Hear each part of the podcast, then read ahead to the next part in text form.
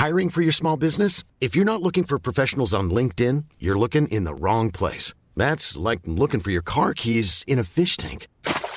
LinkedIn helps you hire professionals you can't find anywhere else, even those who aren't actively searching for a new job but might be open to the perfect role. In a given month, over 70% of LinkedIn users don't even visit other leading job sites. So start looking in the right place. With LinkedIn, you can hire professionals like a professional. Post your free job on linkedin.com slash people today. Après avoir été battu par Liz Truss, Rishi Sunak prend sa revanche. Il accède ce lundi au poste de Premier ministre britannique. L'ancien ministre des Finances est le seul député conservateur à avoir obtenu plus de 100 parrainages de ses pairs, nécessaires pour entrer dans la course. Victoire et revanche pour Rishi Sunak. Les députés conservateurs l'ont élu à la tête du gouvernement britannique après la démission de Liz Truss. On lui avait préféré la carte satchérienne de la dame cet été pour succéder à Boris Johnson. Mauvaise pioche.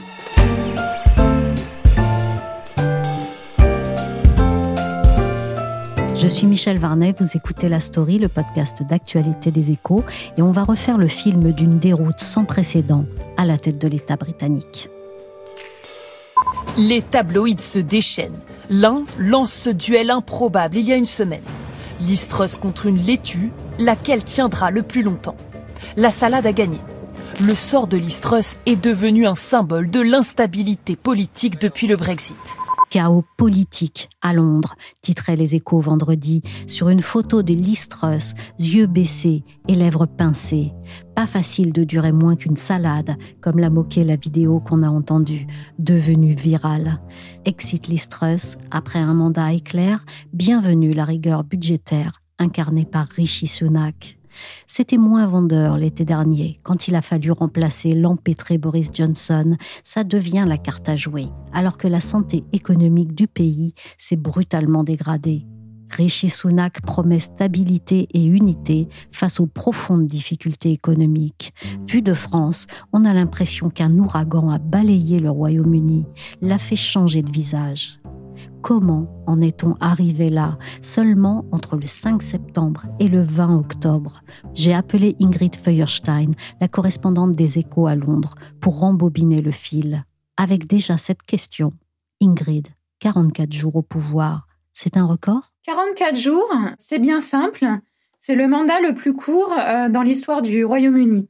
C'est-à-dire que jusqu'ici, celui qui avait malheureusement ce triste record, euh, c'était un Premier ministre qui a gouverné quelques mois en 1827 et qui est décédé de, la tuberculose. Alors évidemment, la question qu'on se pose, c'est euh, comment est-ce possible? Alors bien sûr, hein, vous avez ce, mouvement de fond euh, d'instabilité politique qui touche toutes les démocraties européennes. On le voit en Suède, en Italie, en France, nous ne sommes pas épargnés non plus.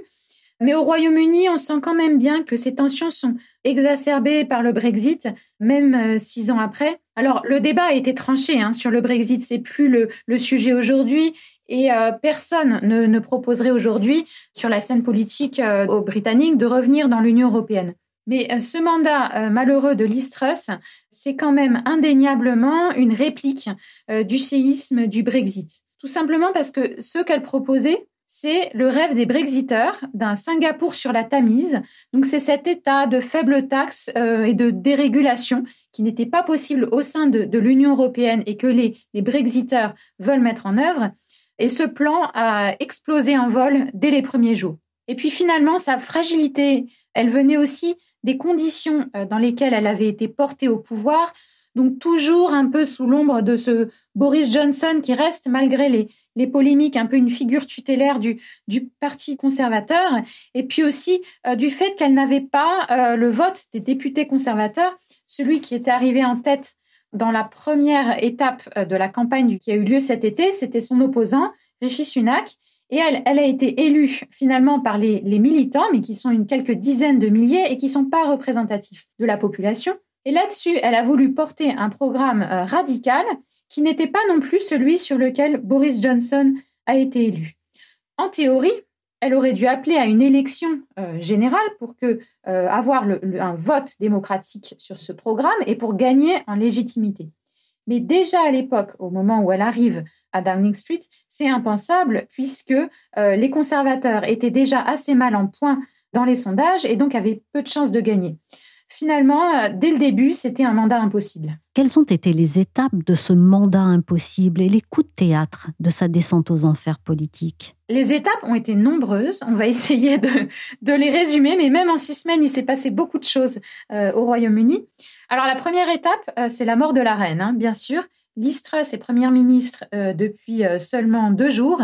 Et finalement, dans cette période-là, elle bénéficie d'une sorte euh, d'état de grâce assez inattendu, mais qui dure pendant tout le, deuil national. Et puis, il y a l'annonce de ce mini-budget. Alors, mini-budget, c'est le nom que les médias outre-Manche lui, lui, ont donné, mais il n'était pas mini du tout parce qu'on parlait de 45 milliards de livres de baisse d'impôts. Liz Truss avait annoncé pendant sa campagne qu'elle allait faire des, des baisses d'impôts. Ça avait déjà pesé sur la livre euh, pendant l'été.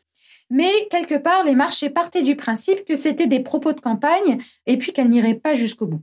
Alors non seulement elle a été jusqu'au bout de ce qu'elle a dit pendant sa campagne, mais elle a été au-delà.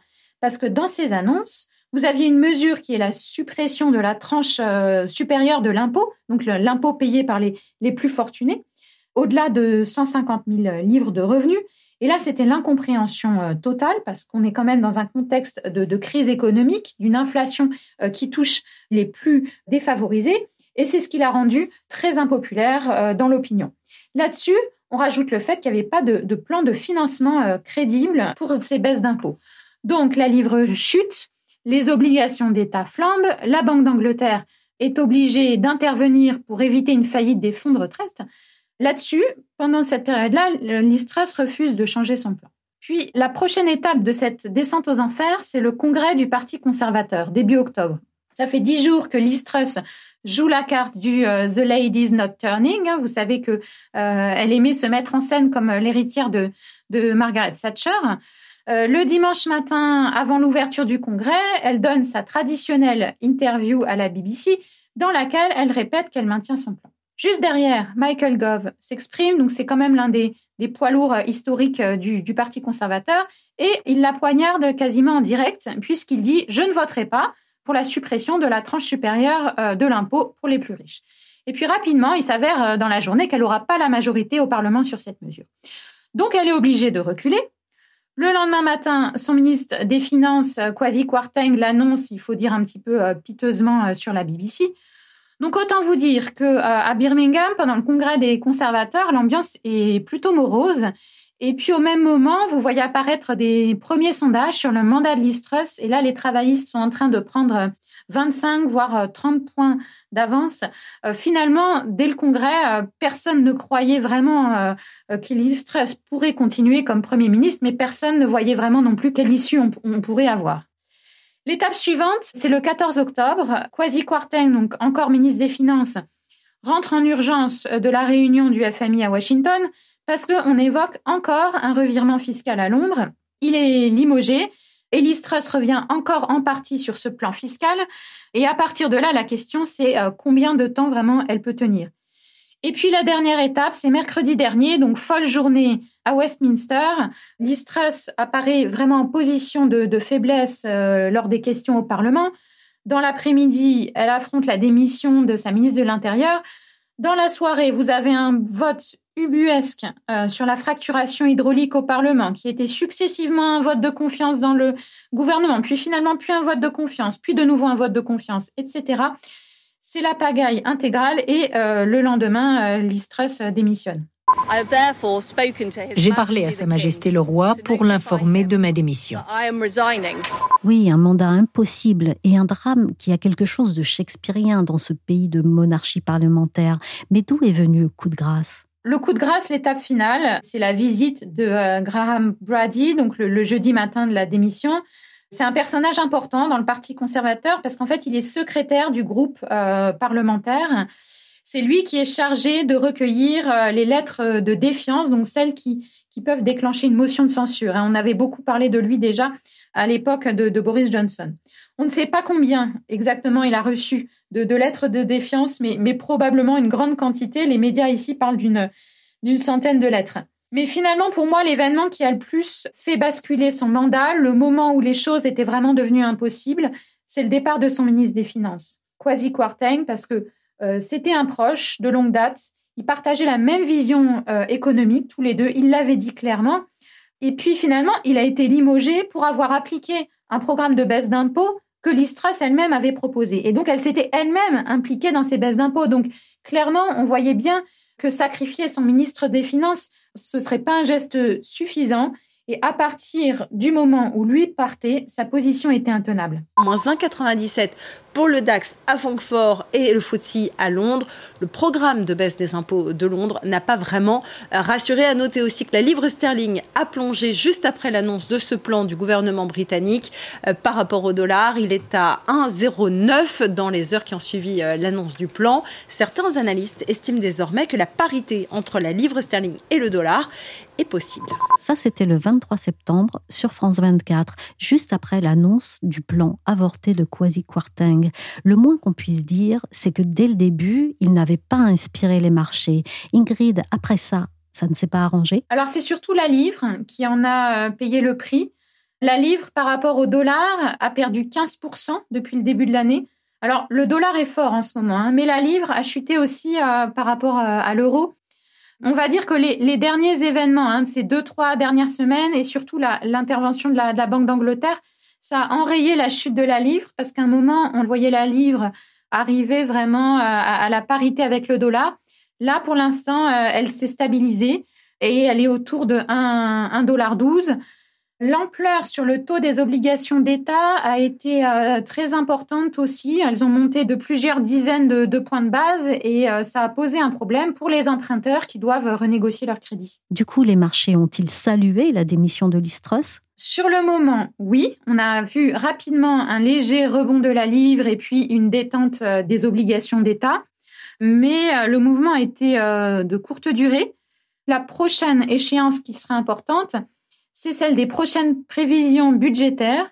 Donc, a priori, le 31 octobre, sauf si cette échéance est reportée, c'est le moment où le Royaume-Uni doit présenter un plan qui tient la route pour regagner en crédibilité auprès des investisseurs. Dans quel état Distress laisse-t-elle le pays? C'est vraiment une bonne question parce qu'en l'espace de six semaines, Listrus a eu le temps de créer euh, beaucoup de, dégâts. C'est impressionnant de voir à quel point les turbulences financières ont eu, euh, dès les premiers jours, euh, des conséquences pour les Britanniques. La hausse des taux des crédits immobiliers a été très rapide sur les marchés et ce qu'il faut savoir, c'est qu'en Angleterre, euh, vous avez beaucoup d'emprunteurs à taux variable, c'est-à-dire que la plupart des ménages, quand ils contractent un crédit immobilier, ont un taux fixe pour une durée de 2 à 5 ans, mais au-delà, ils doivent renégocier leur crédit au taux de marché.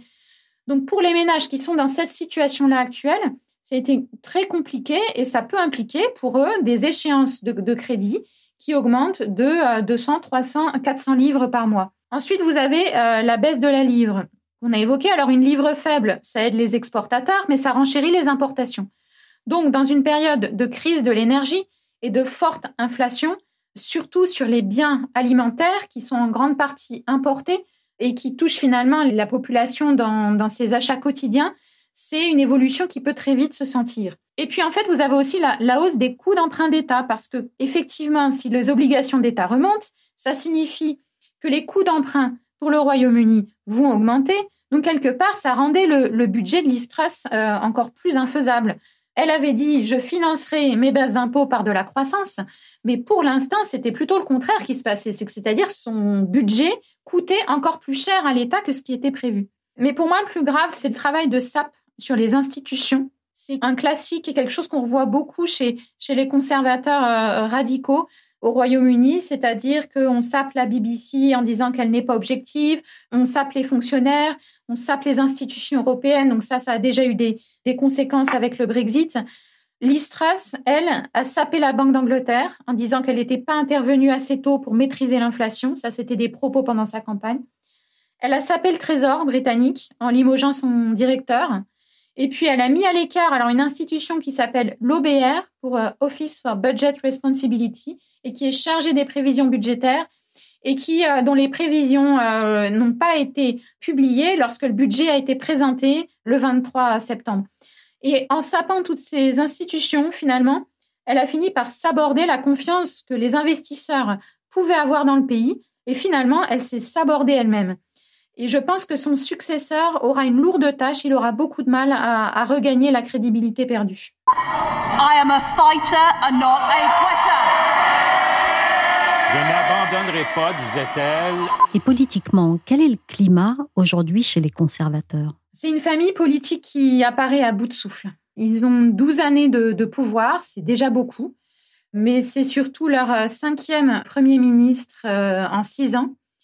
Le débat du Brexit est tranché. Hein. On n'est plus dans, dans les oppositions qu'on pouvait voir à l'époque du, du mandat de, Theresa May, mais, mais tous ces débats, ces élections internes successives euh, ont, vraiment laissé des, des divisions qui apparaissent toujours aujourd'hui. Le candidat choisi, il aura beaucoup de mal à réunir cette majorité, ces différents courants. Et on peut dire que c'est quand même une, une, majorité qui apparaît euh, de plus en plus ingouvernable. Est-ce que les conservateurs peuvent éviter de nouvelles élections à l'échelle nationale? Et est-ce que les travaillistes y auraient un intérêt? Ce sera peut-être euh, l'aboutissement de, cette crise politique, mais à court terme, c'est pas le, scénario le plus probable. Celui qui peut euh, appeler à une élection euh, générale, c'est le parti au pouvoir. Or, les conservateurs n'ont aucun intérêt à accepter une élection générale aujourd'hui. Ils ont entre 25 et 30 points de retard sur les travaillistes ce qui signifierait qu'ils essuieraient euh, une défaite euh, de, l'ampleur de celle qu'ils ont essuyée euh, lorsque Tony Blair est arrivé au pouvoir. Ce que peut faire le, successeur de Liz c'est tenter de redresser la, barre et de, reprendre le contrôle du navire de manière à ce que la défaite quand même prévisible aux prochaines élections soit la moins lourde possible et que le plus possible de députés euh, conservateurs puissent conserver leur siège. Là, c'est vraiment l'optique dans laquelle est le parti aujourd'hui. Il n'est pas exclu, si la pression devient vraiment extrême, qu'il y ait une élection générale, donc avant la date qui est prévue pour fin 2024. C'est en tout cas ce que souhaite le Parti travailliste et aussi les indépendantistes écossais. Dans ce tableau chaotique, aujourd'hui, le Brexit triomphant et le Singapour sur Tamise apparaissent plus que jamais comme des mirages? Effectivement, Singapour sur la Tamise a quand même pris du, plomb dans l'aile avec euh, ces derniers euh, événements. Et c'est vrai hein, qu'il est facile de faire le lien entre les, secousses actuelles euh, et le, Brexit. Le, plan fiscal de Truss, c'était ce rêve d'un pays aux faibles taxes et qui se serait de, libéré de l'Europe et de toutes euh, ces réglementations. Et ce rêve n'a pas fait long feu et, le Brexit triomphant, pour l'instant, on n'en voit pas la couleur. Alors jusqu'à présent, quand je discutais avec des, personnes qui avaient voté pour le Brexit, euh, elles avaient toujours tendance à me dire que euh, ça prendrait du temps, qu'il fallait en fait aller au bout de ce Brexit pour en voir les bénéfices aller au bout du Brexit, c'était quelque part le, projet de, de Et ce serait intéressant de voir euh, comment le, narratif politique évolue dans les prochaines semaines. Est-ce que finalement cette expérience malheureuse va marquer une étape importante, une sorte de virage qui permettrait euh, finalement au, Royaume-Uni euh, d'évoluer par rapport à ses positions? Est-ce qu'une frange plus modérée du Parti conservateur va reprendre le dessus? Merci à Ingrid Feuerstein, correspondante des Échos à Londres. La story s'est terminée pour aujourd'hui. Cette émission a été réalisée par Willy Gann. Vous pouvez nous retrouver sur toutes les plateformes de téléchargement et de streaming de podcasts, comme Apple Podcasts, Podcast Addict, Castbox ou encore Deezer, Spotify et Amazon Music. Pour suivre l'actualité à travers nos articles, nos analyses ou nos enquêtes, rendez-vous chaque jour sur leséchos.fr.